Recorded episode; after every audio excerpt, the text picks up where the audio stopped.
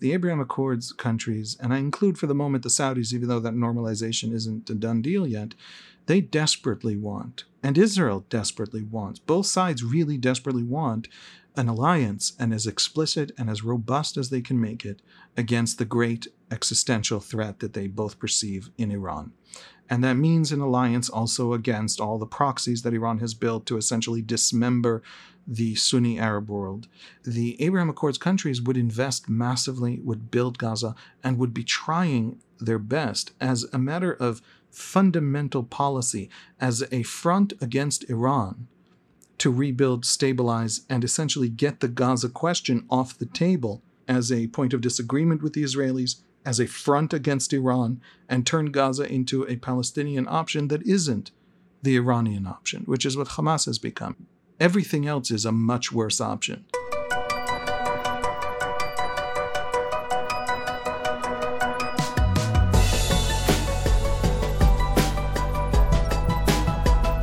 It's 10:30 p.m. on Sunday, December 10th in New York City.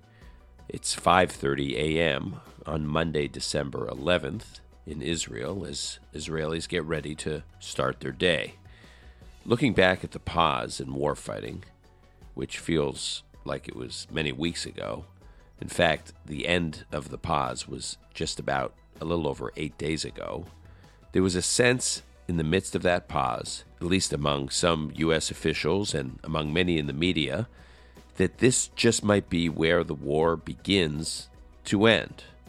The ceasefire would be extended and extended and extended, and Israel would slow walk itself into a permanent ceasefire. Ultimately, though, Hamas broke the ceasefire, and the U.S. government supported Israel's resumption of military operations. But even with the pause, we got a preview of the questions being asked of Israel and a preview of the pressure on Israel for its plans for Gaza for the day after the war fighting, because during the pause, there was a scenario where the end of the war fighting could be just around the corner. It no longer appears to be that way. This is a question that Israel's leadership was hesitant to answer at the time, but following pressure or cajoling from the Biden administration and from the international community and scrutiny from the press, Israel has started dropping hints about what a post Hamas Gaza might look like based on a few guiding principles. One, complete removal of Hamas. Two, demilitarization of the Gaza Strip, and three, de radicalization of the Palestinian people living in Gaza. Now, these principles are indeed vague, and as long as the war continues, this rhetoric should be read to some degree as some form of information operations in the overall war, rather than the starting point of actual talks between Israel and other Middle East regional governments about Gaza's future. But in order to really have a day after vision, we should define what the day after means as a time frame. Is it literally the day after a ceasefire and the following weeks and months? Or is it the next few years? Or is it the actual long term for a real path to the end of the Israeli Palestinian conflict, as distant an outcome as that may seem? And perhaps the best way to unpack this loaded question is to do so with these three time frames the short term, immediately after a ceasefire, the medium term, months and next few years perhaps, and then the long term, the long, long term, possibly a permanent resolution. These are issues around the day after and the evolving thinking about the day after that I want to get into today with Haviv. To be clear, it's a topic we'll be returning to from time to time on this podcast because I said it is a fluid topic. The day after in Gaza with Haviv Rettig Gur. This is Call Me Back. And I am pleased to welcome back to this podcast for our weekly check in my friend Haviv Rettig Gur, who I've seen a lot of in the last couple days. We were together in the United States. Haviv, good to see you again. Dan, good to be here. Thanks as always. I want to focus this conversation on this term that is loosely thrown around the day after. I know you got this a lot while you were here. What's the plan? What's Israel's plan for the day after, the day after, the day after? Uh, U.S. officials are asking that. The international community is asking that. The Arab world leaders in the Arab world are asking that question. So I just want to set the table here that for the past 23 years, really since the Second Intifada, Israel has adopted what was effectively a strategy of containment, which included a border wall with the West Bank to prevent or re- dramatically reduce the number of terrorist attacks in Israel coming from the West Bank, a security fence with Gaza, a security collaboration with the Palestinian Authority, and a whole range of defense and geopolitical strategies designed to contain the conflict while focusing on economic prosperity. Now, this strategy or paradigm, or concepcia as they called it, or concept, was shattered on October 7th. And any discussion of the day after is ostensibly a new security paradigm, meaning we're in a whole new world, right? Any, any discussion about what the what the contours of a, of a security paradigm looks like is new. And so, Haviv, with that in mind, I'd like to hear your thoughts, which are obviously speculative at this point in time. I think it's all these conversations are speculative about what happens on quote unquote the day after but what this new paradigm can look like. Now, in order to, to digest this big question, the big day after question, I think the best way to do it is to break it down into three time frames. The first is the short term, meaning the weeks or months after the war. What happens actually the weeks or months after Israel says, we've met our goals, the war is over. Then the medium term, which is years, and then long term, which could be thought of as the long term solution for the Israel Palestinian conflict. But at a very high level, what do we know about Israel's intentions for the day after Gaza? Like, what, what are Israeli leaders actually saying about what they're going to do after the war's objectives are met? So, before answering the question, a little caveat. For Israel, the day after the war fighting is a secondary priority. It's important, but it nevertheless isn't the priority. This is there, you know, you can fight a war um, to reshape a strategic environment, and then you really need to know how you're going to reshape it. But also, you can fight a different kind of war, and that is a war that you perceive to be a war of survival. And you know, when the United States uh, fought against Imperial Japan and Nazi Germany, the day after was important, and there were good people thinking about it. And the American answer ultimately created the period of greatest peace and prosperity for the world that the world had ever seen. But nevertheless, the critical priority was ending the existential threat of Imperial Japan and Nazi Germany. Israel believes itself to be not in a war of choice, where knowing the outcome is critical, but in fact in an existential war of defense. It sees not just Hamas, it sees all of the Iranian proxies surrounding it as a noose that has developed around it. So that's first of all. The Israelis are thinking about the day after, there's people doing that thinking, but the first priority is removing the existential threat. And now to the actual question you asked. the best, um, I think, explication I have heard was Defense Minister Yoav Gallant. Gallant uh, gave a talk to some Israeli soldiers, and he said there are three stages to the strategy. The first stage is we topple the Hamas organization, we destroy its military and its governing capabilities. The second is demilitarization of Gaza, which means essentially um, destroying Hamas's infrastructure, Hamas's organizational capacity. Some of that organizational capacity is civilian, some significant part of it. And so either you change the people running that civilian infrastructure or you destroy some of it um, if it's destroyable, um, if it's not you know necessary. That I think includes. I mean, what Gallant said was that that includes creating a situation in Gaza in which, as he put it, there's no threat from Gaza to Israel, and it includes complete freedom of operation. That's a quote from him in Gaza. So that's the demilitarization element. That also includes a counterinsurgency, presumably. After Israel destroys the Hamas regime, there will probably be some significant period of, of insurgency and that counterinsurgency will be part of that second stage. It will, he said, take longer than the first. And then finally, de radicalization. De radicalization is removing Hamas as a political um, force in Gazan politics, in Gazan discourse. This is a stage that, even though Gallant talked about it, it's not at all clear exactly how Israel does that. It's not clear to me, at least, that Israel is capable of doing that, that the outsider coming in is capable of doing that. But in as much as Israel is thinking of the day after, those three stages are the Israeli thinking.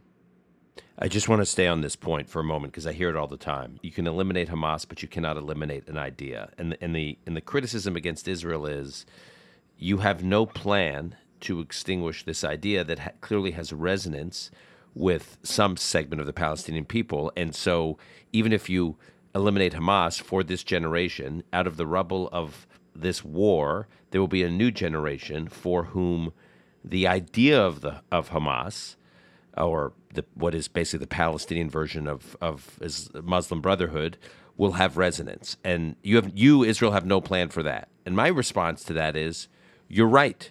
The point is, in any of these wars, whether it was America's, the Allies' war against Nazi Germany, whether it was America's war and the West's war in the against the Soviets during the Cold War, the Cold War, whether it was the war against Imperial Japan, whether it was the war against ISIS, whether it was the war against Al Qaeda, you never can fully extinguish an idea 100%. But by eliminating the infrastructure and the enforcement mechanisms of regimes, it makes it harder for the idea to, ha- to pose a real threat. You always have to be on guard and be mindful that the idea could catch fire again. But it's a lot less likely to catch fire if that idea is not backed up and enforced by large numbers of armed people, armed men with funding and with a with a government. I th- I think that's first of all I think that's absolutely true. It's not it's not just true. It's what Palestinians tell us.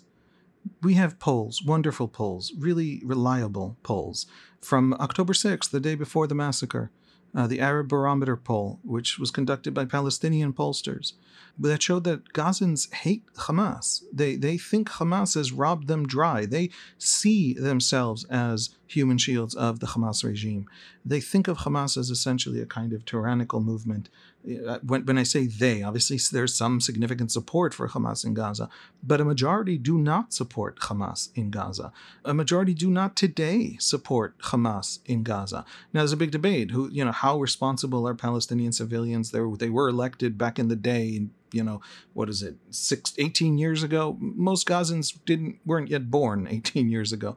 So you know gazans are not hamas and gazans don't like hamas. Just before the picture comes out too rosy in these polls, the one thing that there is a majority support for among Gazans related to Hamas is Hamas's attacks against Jewish civilians. That the question in the Arab Barometer poll, if I'm remembering it right, actually asked specifically Jewish civilians. Those were the words used, and that was actually majority support. So it's not it's not a rosy picture in which the Palestinians are just waiting for Israel to destroy Hamas. Separately from the Israel question, they despise Hamas. And so I think that the de-Hamasization of Gaza, I hope I pronounced that right, is emphatically doable. And the replacement of that with a new kind of leadership that seeks a new kind of relationship with Israel I, I do think is attainable. Will we attain it? Do we have that wisdom? Does the international community or whatever other players there are in Gaza who will come into this uh, situation? Can we pull shit together? Is there a Gazan civil society that can step up to the plate? These are huge questions. I don't know. We can talk about them, but you can remove Hamas from Gaza. Okay. So now let's talk about these different phases. I want to start with the near term weeks, months after the war fighting stops. What do Israelis feel like they can live with? In three areas, I want to talk to you about. One is Hamas. So we've just said that the idea is Hamas infrastructurally as a regime is wiped out. Does that mean there are any easily identifiable Hamas sympathizers thriving or in positions of responsibility in Gaza? Or does that literally mean like any ties to Hamas means you're gone? I mean, the way we did it, in, just for what it's worth, in in Iraq, the criteria was the the top three levels, effectively, of the Ba'ath Party. So we we we you know, in, in consultation with the Iraqis, if you were below the top three levels of authority in the Ba'ath Party, you were deemed not that influential, and so even if you were sympathetic to the Ba'ath Party, maybe you weren't actually that sympathetic. You were forced forced to be part of the Ba'ath Party, but what you didn't have much agency. It was the senior players that were the problem and so the U.S. position was, you know, debathification is not going to be debathifying the the lower, lower, lower non-influential players of the Ba'ath Party. How do you see that here? Right. America also learned from that was essentially America's policy in Nazi Germany. It was modeled after Right. denazification Well, or the, de- the I, I think policy. denazification was very wise the way it was handled because the problem was real. Um, like Hamas in Gaza, there was support, and there was support for the worst things the regime did. I, I once read, I hope it's correct, that one in eight Germans was in uniform. Um, and, you know, 30% of Germans at one point or another voted Nazi. And so denazification needed to, uh, in other words, America had to pretend like that wasn't true to set Germany on a better path. And so that was probably a very wise policy. And if debathification had been deeper, then there would have been much more of a war on on many more layers of, of Iraqi society. And we already did have our hands full right. with with the war, and that was only with the top three layers removed. A- and I think the basic questions are the same questions. There are, give or take, based on the guesstimates of experts, there are probably 100,000 or so direct employees, we'll call it, of Hamas in Gaza. A lot of them run social welfare programs. A few tens of thousands are the fighting forces, but there are many, many other aspects and elements to Hamas in Gaza. You're not going to start mass arrests of tens of thousands of people over the long term in some ideological war in Gaza. That's that's just not reasonable. But you also cannot allow the ideological infrastructure to remain, even if that ideological infrastructure is religious, is mosques. That you, if you um, destroy the political leadership and leave the mosques of Hamas in place, and essentially spouting what they're spouting today about the endless, you know, never-ending religious war, and that Israel's a rebellion against God, and that there's the, an anti-colonial struggle here in which the Jews can actually be removed, and if they can be removed, it is collaboration and betrayal to ever make peace with them. If that remains uh, the majority view among the mosques in Gaza, then you have a serious problem. And so you have to be, um, I think, very thoughtful in how you target your efforts to de-radicalize. You can, again, even in the ideological world, um, the ideological religious leadership, you can target uh, for arrest or other kinds of pressure. You can target the religious leadership uh, that is that particular religious leadership, and and allow other religious leaderships to step in. It's not simple. It's not easy. It will take tremendous wisdom, clarity, a firm hand, but also another option. Like Israel does have to, if it wants to carry on de radicalization, which I have to say, I am very um, skeptical that Israel knows how to do this. But just to think through as a thought experiment what it would involve, with Hamas, it also means a religious element, which it didn't mean in denazification or debathification. So it's big, it's deep, it's complex. You're not going to arrest 100,000 Gazans but maybe there's a way to target the leadership across these different elements of Hamas's of Hamas's organizational existence that can give you that de-radicalization over time. Just to, the re- recent polling shows that over 60%, I mean, this, these, the methodologies of these polls are tricky. You mentioned that one poll. Over 60% of Gazan Palestinians support Hamas and support the October 7th attacks, and over 80% of West Bank Palestinians support Hamas's October 7th attack. Not necessarily Hamas, but Hamas's October 7th attacks. Well, I, What's I that should say, about? when you ask them about killing Israelis, the support rises across the board. And when when you ask them about other elements of their lives, that support implodes. Now, that was true before the war. Um, I think deep down it's true now. But I think that in the middle of the war, there's a closing of ranks. And that makes perfect sense to me. And so, you know, hopefully I'm not just being naive. And if this, you know, if in five years the polling numbers are in the same place, then we know that it's deep and and and, and a profound shift um, toward Hamas by this war, and that's possible. I- Israel has no option to leave Hamas in power. Um, and if that creates more Hamas in Gaza, then Israel has to take that out as well. Um, this idea that there is no um, there is no way to destroy the Hamas regime in Gaza over the long term. It's an idea, you know, thrown at Israel quite a bit uh, in the West. There's also no way to leave Hamas in power uh, and give Israelis security. Hamas is not the part of Palestinian politics that would respect an Israeli withdrawal, let's say from the West Bank. It is the part of Palestinian politics that actually undermines Western pressure on Israel for a Palestinian state because it tells us Israelis, and it literally tells us Israelis to our faces openly and publicly and explicitly, that everywhere we pull out of, Hamas will take over and try to kill our kids from that place. So, you know, I've had some conversations with American progressives over the past week in which I had to really kind of try to explain that they're not actually arguing with me. They are arguing in the in the mental space of my psyche with the other voice that's pressuring my psyche, which is Hamas. They are having an argument with Hamas in my head, and Hamas are louder than than they are. They're saying pull out or I will pressure you, and Hamas is saying anywhere you pull out of, I'm going to kill your kids from that place. They're losing to Hamas, not to Israeli, you know, resilience or anything like that. So um, I hope those polls don't show a permanent Hamasicization of Palestinian society and I think Israel can do a great deal to make sure that that isn't the future. Because if it is, things won't get better for the Palestinians. How should we think about the possibility that the war fighting stops, but not all the hostages are returned?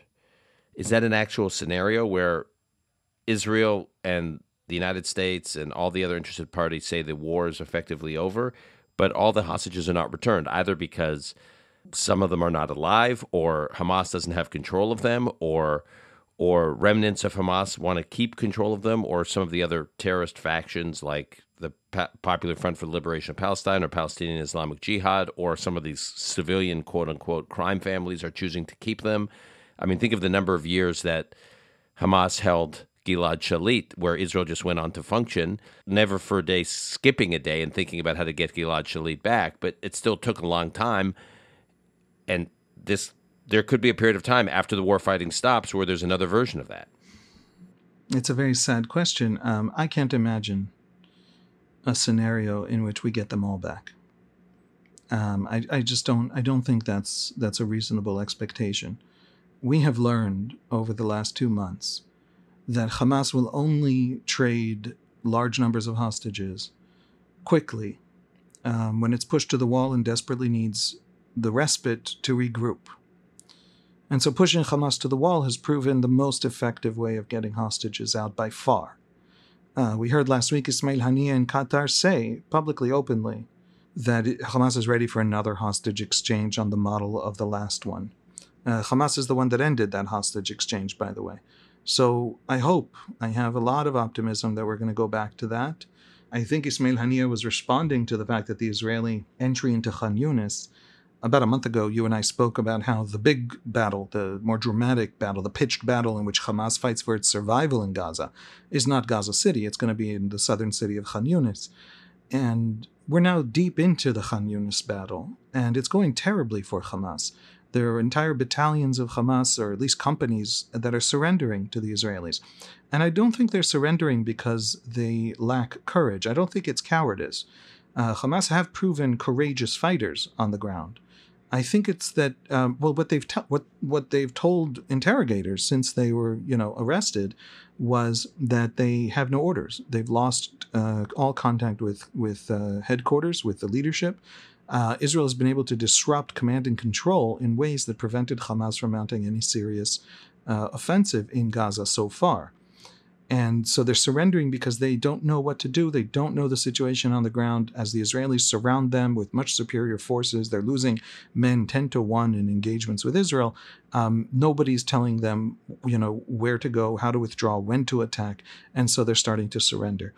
Uh, that pressure led Ismail Haniyeh over the past few days to come out and say, we hope and expect for another hostage uh, exchange.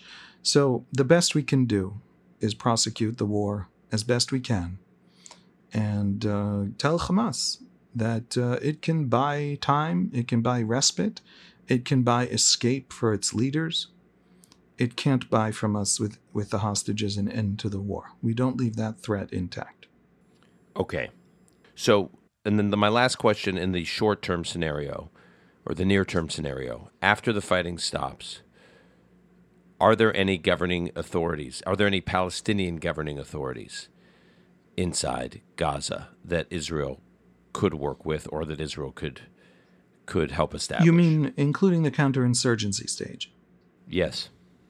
when the um, the sort of fast kinetic war ends, let's say in a month, hopefully, if you know things don't go as well as we hope, two months. When that stage ends, we go to a counterinsurgency. That counterinsurgency will take longer. It will be difficult. It will be less bloody. It will be less enormous, but it won't be easy. After that counterinsurgency, then we're looking at um, the beginning of a search, I think a very frantic, even search.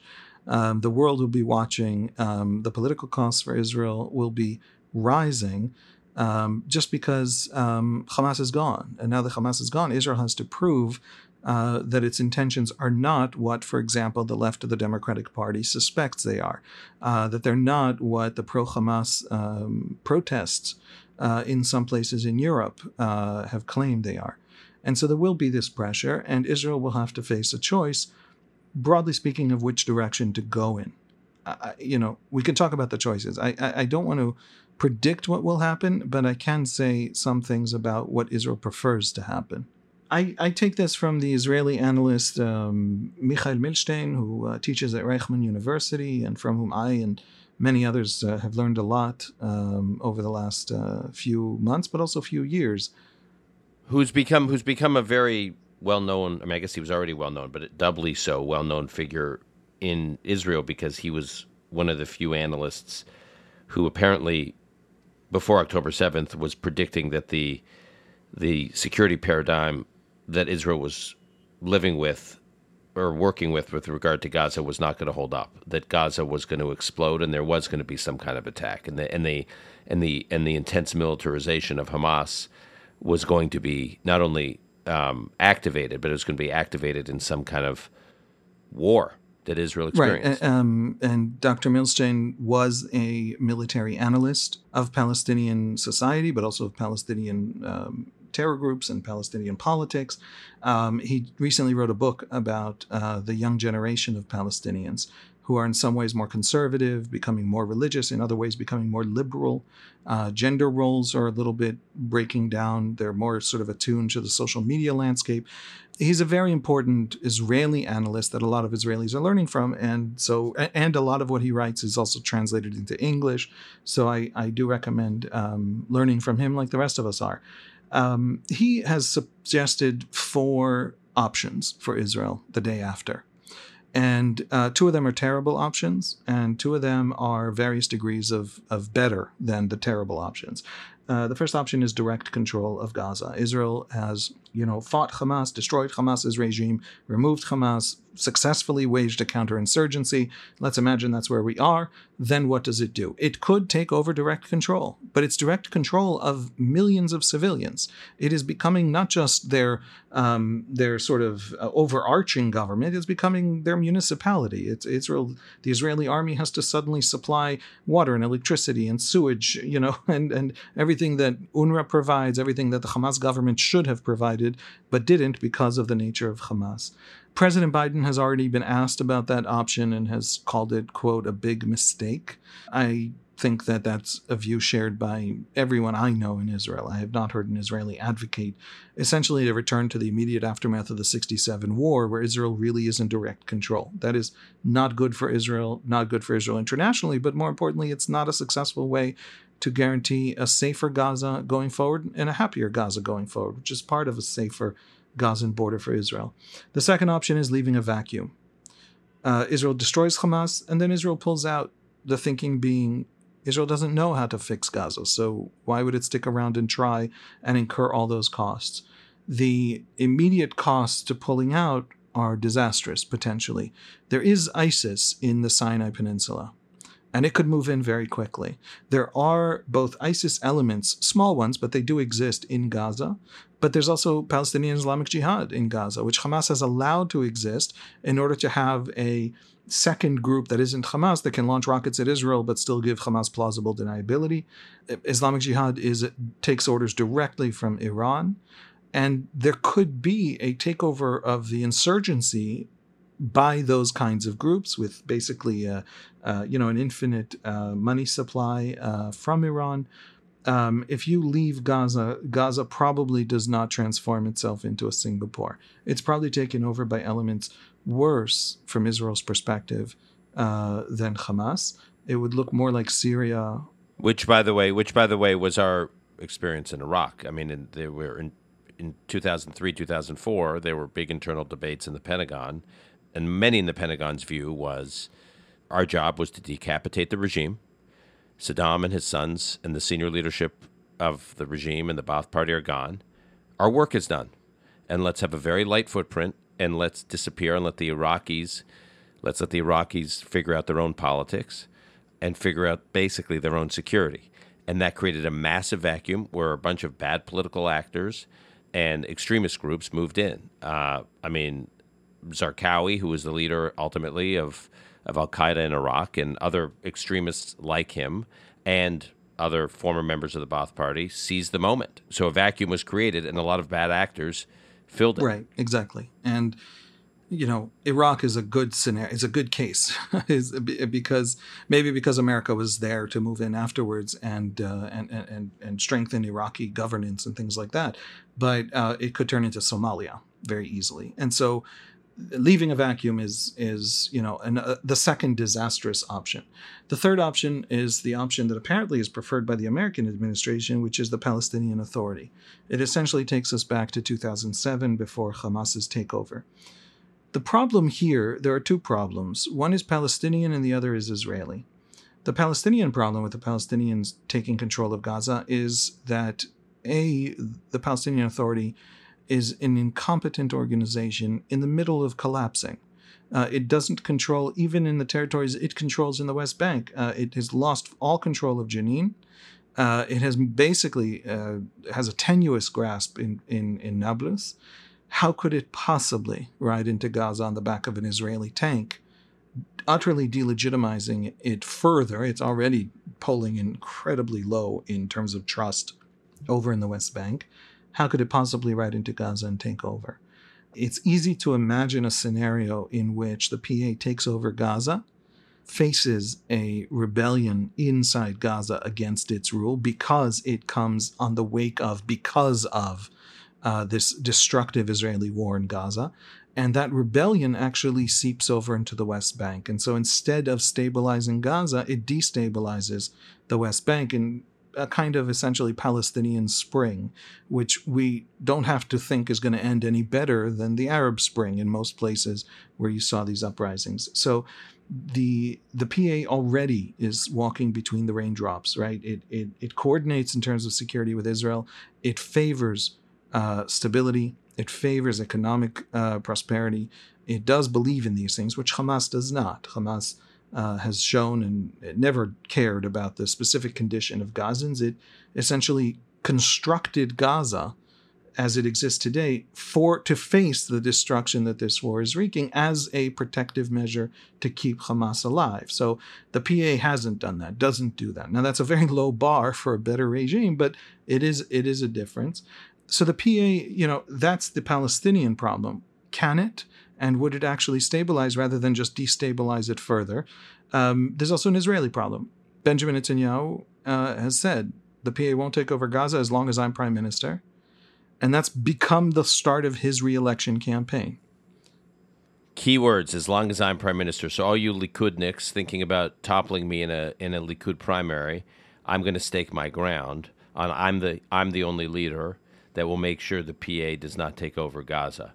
So I, am the only one who can stand up to the Americans under that pressure in the international community, and that is my that is my political agenda, exactly. governing agenda. Exactly, and therefore the right wing can't abandon me, etc. So, um, you know, can the PA move in in Palestinian terms? Can the PA move in in Israeli political terms? And then there's a fourth option, and the fourth option is a new local leadership in Gaza. This is not as silly or you know overly hopeful you know uh, gumdrops and rainbows kind of a scenario as it sounds. Gaza has social structures a civil society of a sort not in the western model. It has extended families that you could call clans and they matter in Gazan politics and in Gazan culture and society. It has institutions, it has religious networks, um, and there is a leadership on the ground in Gaza. Incidentally, Hamas's Gaza leadership started there. Back in the day when Ismail Haniyeh was was uh, prime minister in Gaza for the first time, he had to take a flight to Cairo to engage in some negotiations with the Egyptians. I think it was uh, some indirect negotiations with the Israelis. I don't remember the exact scenario. But what was astonishing was that that was his very first time on an airplane. In other words, eh, the the Gazan Hamas's Gaza leadership, one of the things that it sold, one of the ways it sold itself to Gazans, was that unlike these Fatah, you know, honchos who are all in Geneva sipping cocktails with with global diplomats, we are not corrupted by that international support. We are local. We are children of the Gazan street. That's no longer true of Hamas. Hamas are now a bunch of billionaires, very well fed in their tunnels. Uh, even the fighters, not the billionaires, the fighters themselves are very well fed in their tunnels. While while uh, himself is living, uh, or was until the start of the war, living in the Four Seasons in Qatar. Um, but that social reality and that authenticity you buy by coming from the bottom, from the street, still is true in Gaza. And it's possible to imagine a solution to Gaza, to governing Gaza the day after, that is that. Now, if Israel announces that kind of a solution, there's been a lot of pressure from uh, the Biden administration, from Secretary Blinken, to say what is your, you know, day after scenario. I don't know what to make of that from the Biden administration because that seems to me a very silly thing to ask of Israel. Anything Israel now says is Israel's vision for the future Israel delegitimizes in Palestinian eyes. In other words, if these local clans can become a governing structure for Gaza going forward, the last thing they need is Israel saying this was Israel's plan. It's just a terrible way to start. I, I, I don't think the Biden administration yeah. means it seriously. I think it's a way for the Biden administration to start signaling some distance from Israel for domestic politics, which I, I am a political analyst. I respect the needs of domestic politics. Well, it's also a way for the administration to tell you know various constituencies in the U.S. and in Europe and elsewhere, we have a plan.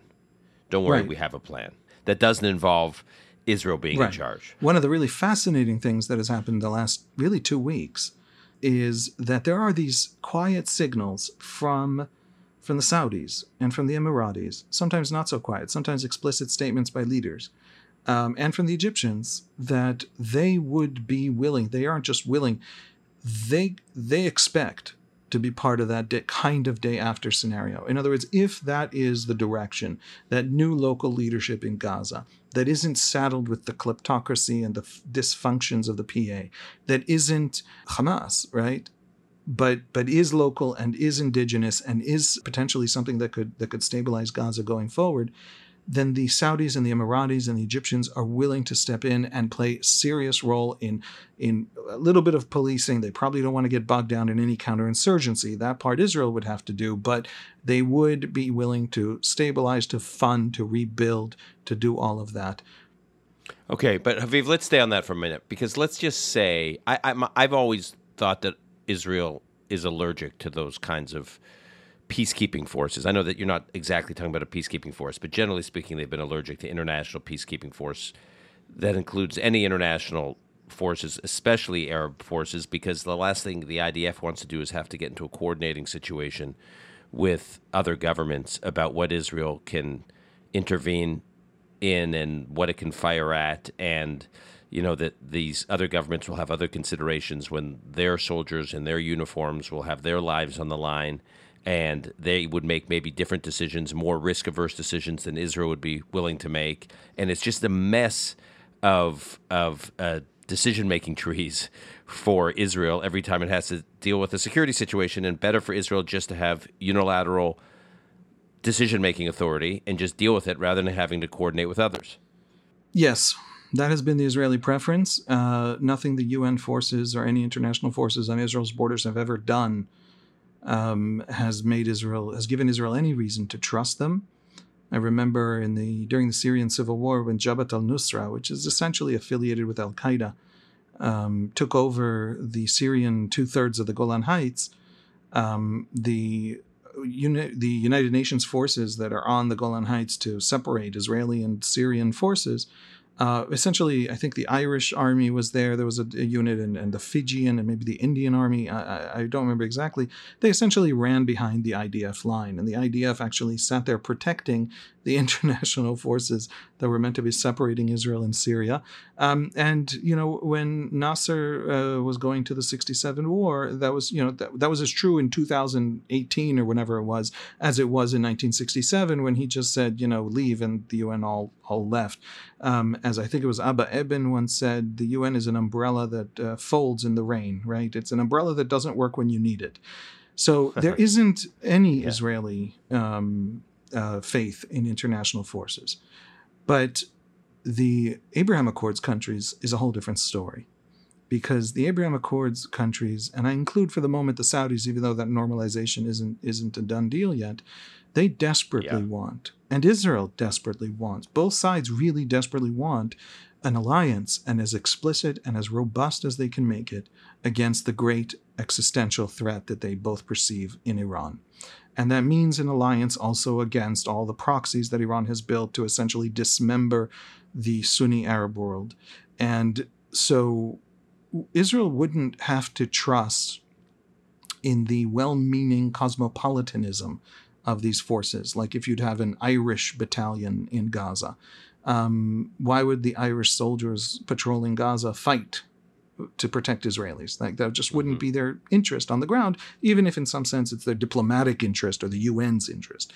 But the Abraham Accords countries would invest massively, would build Gaza, and would be trying their best as a matter of fundamental policy, as a front against Iran to rebuild, stabilize, and essentially get the Gaza question off the table as a point of disagreement with the Israelis as a front against Iran and turn Gaza into a Palestinian option that isn't the Iranian option, which is what Hamas has become. It's become a subsuming of the Palestinian, in terms of Saudi strategy and Israeli strategy, a subsuming of Palestinian interests into the larger Iranian war.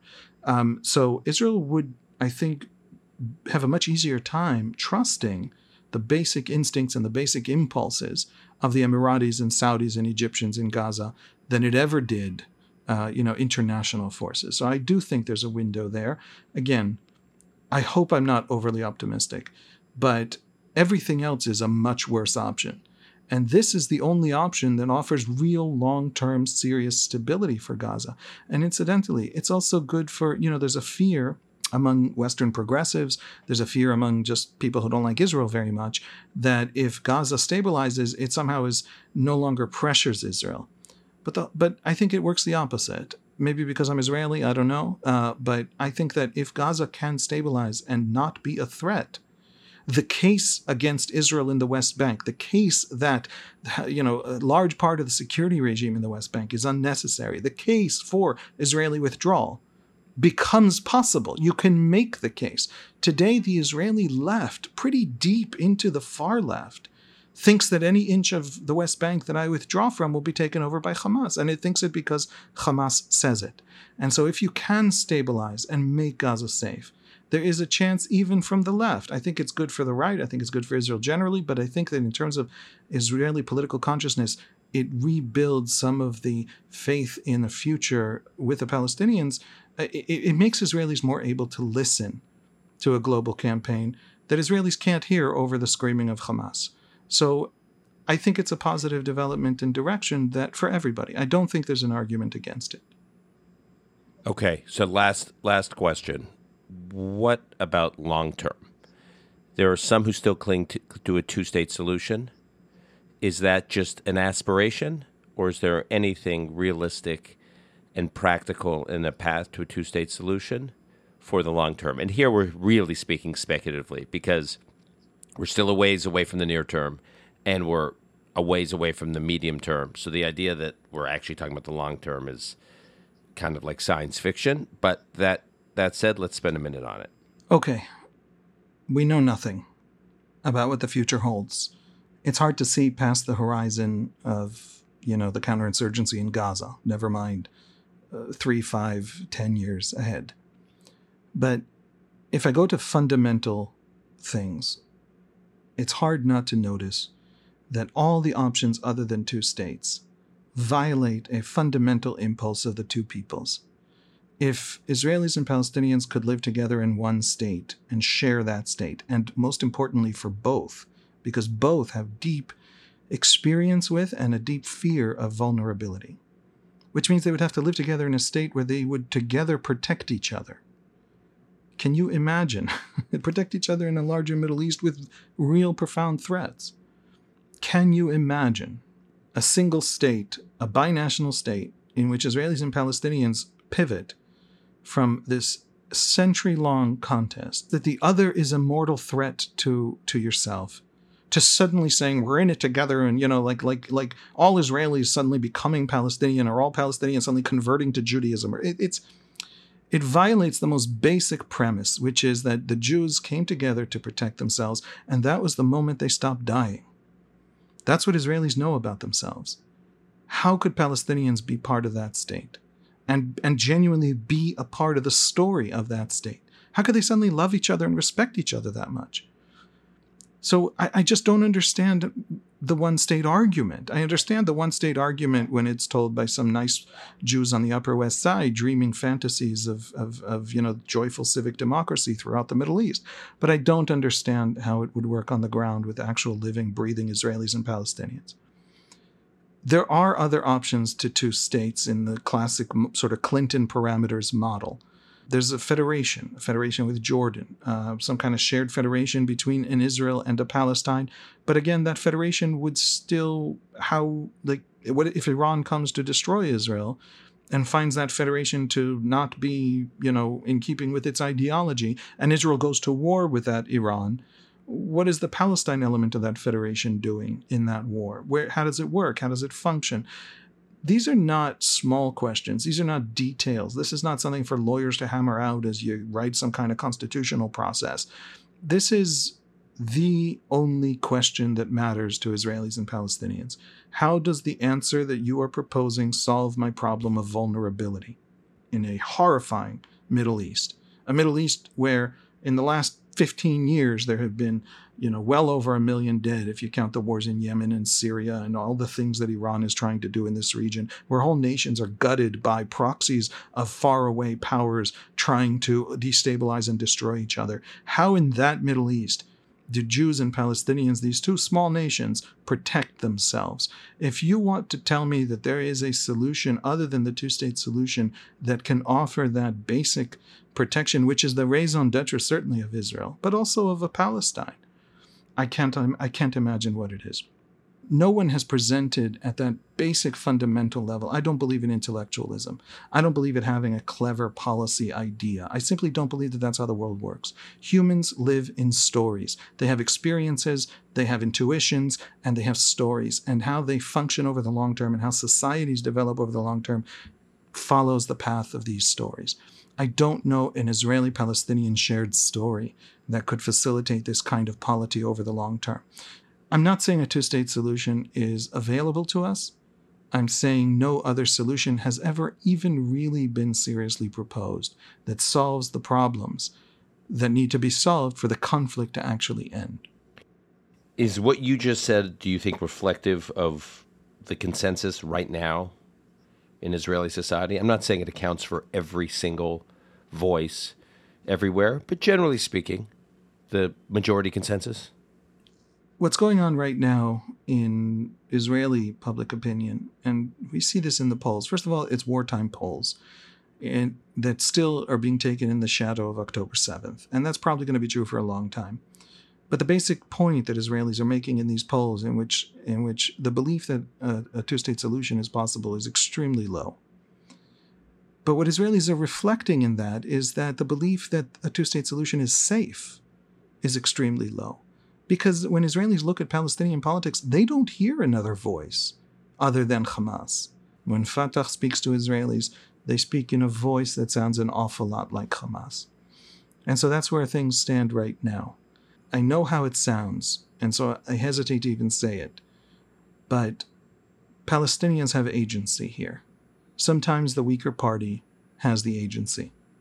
The Israeli left believes that it tried the peace, the two state bilateral peace, at Camp David in 2000, which has been analyzed to death, and Israelis think one thing about it, and Palestinians think a different thing happened there. But basically, the Israeli left believes that it was for peace, and the Palestinians destroyed that peace with the 140 suicide bombings of the Second Intifada. The point isn't what the objective historical truth was, which is complicated and not agreed upon, and go, you know, read about that, dear listener, right? But um, the point is that until the Israeli left, or the Israeli center, or even parts of the Israeli right, comes to believe that there's another option from within Palestinian politics, nothing will move. And so there has to be that foundational change in Palestinian politics that, again, doesn't accept the, Palis- the, the Israeli narrative. I don't need Palestinians to become Zionists. But I do need Palestinians to accept that the strategy that says violence until they leave is a disaster, is never going to work. And if it's not going to work, then it's worth adopting another strategy. Not because terrorism is immoral. Who cares about morality? Everybody here thinks they're protecting their kids. Morality is not is not a luxury we can afford. But simply because it won't work. When that becomes a Palestinian discourse toward Israelis, when Israelis hear that from Palestinians, you unlock a whole lot of potential in Israeli politics and in the Israeli mind that right now is completely sealed up. Haviv, we will leave it there. Thank you as always. Safe travels. And by the way, when when you're back on, the next time you're back on, you'll be back in Israel. And I do want to have a big debrief with you on your perspectives on the U.S. experience and the U.S. Jewish experience because you spent a lot of time with members of the U.S. Jewish community during this war, more so than most Israeli journalists. And so your impressions will be, I think, very informative based on conversations you and I had in terms of the difference between how Israeli Jews are dealing with this and American Jews. But we will save that for next week. Until then, safe travels, my friend, and I look forward to talking to you soon. Thank you, Dan. Chanukah Sameach. Chanukah Sameach.